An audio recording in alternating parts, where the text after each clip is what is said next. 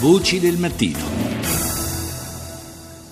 Parliamo ora di Polonia e della eh, querel che è in corso fra il, fra il governo di Varsavia e eh, le autorità europee di Bruxelles. Eh, ne parliamo con la collega della stampa Monica Perosino. Buongiorno. Eh, buongiorno, buongiorno a voi. Una situazione inedita, possiamo dire, quella che, che è sotto i nostri occhi. Il, il governo eh, polacco è sostanzialmente accusato di comprimere la libertà di stampa, la libertà di espressione. Questo, eh, almeno a livello di Unione Europea, è davvero qualcosa di insolito. Sì, eh, non solo l, l, di comprimere il diritto di espressione, la libertà di stampa, ma anche eh, altri diritti in realtà.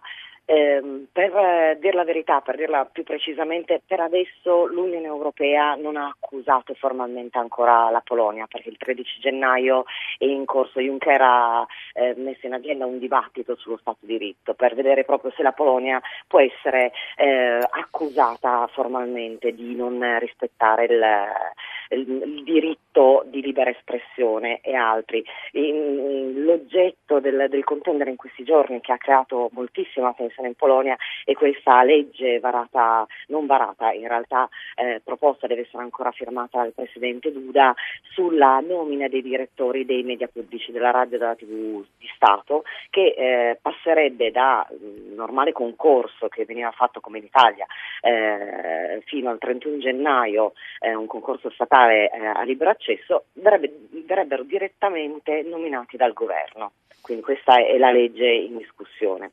Sì, che in fondo non, non è proprio qualcosa di, di, del tutto ignoto neanche dalle nostre parti, per la verità.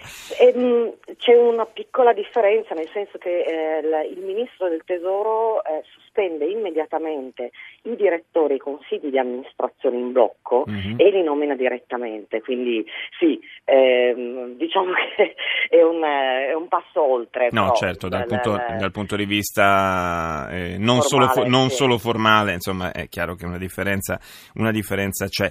E, non a caso, infatti, è solo il caso polacco che è sotto la lente di ingrandimento. Tra l'altro in questi giorni si è persino sentito evocare il eh, famoso articolo 7 eh, del Trattato di Lisbona certo. che eh, prevede in caso di eh, grave violazione dei eh, principi fondamentali diciamo, che, che, tengono insieme le democrazie dell'Unione Europea prevede persino la possibilità di sospendere il diritto di voto di un paese, cosa anche questa che non è mai stata applicata e che sarebbe clamoroso che venisse trovasse applicazione.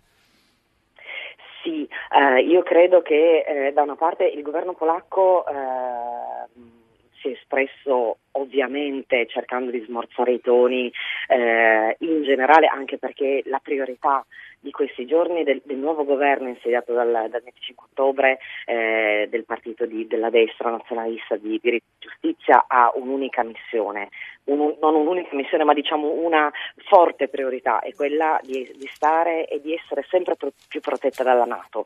E quindi eh, c'è un'altissima attenzione nel far sì che tutte le relazioni diplomatiche con gli altri paesi europei, con gli altri alleati Nato siano buone e, e sostanzialmente invariate, anzi rafforzate. Eh, quello che il governo, per voce del ministro degli esteri, sta continuando a dire eh, negli ultimi giorni è che eh, in realtà in Polonia è tutto regolare, non c'è nessuna eh, soppressione dei diritti, anche se mh, mm, un'altra legge è stata molto contestata, e cioè la nomina diretta di nuovo eh, del governo di cinque giudici della Corte Costituzionale su 15. Quindi ci sono queste due azioni fatte molto in fretta perché poi comunque sono state eh, eh, messe in atto in neanche due mesi dall'insediamento sì. del nuovo governo, eh, andrebbero in una direzione che sembra appunto quella di voler controllare due eh, nodi fondamentali no, del, eh, del, paese, cioè l'informazione e eh, l'assetto giuridico del, mm. del paese.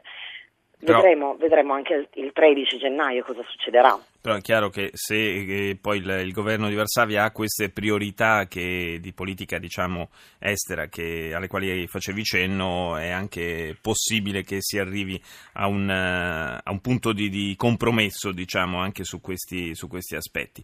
Io ringrazio la collega della stampa, Monica Perosino, grazie di essere stata con noi stamani.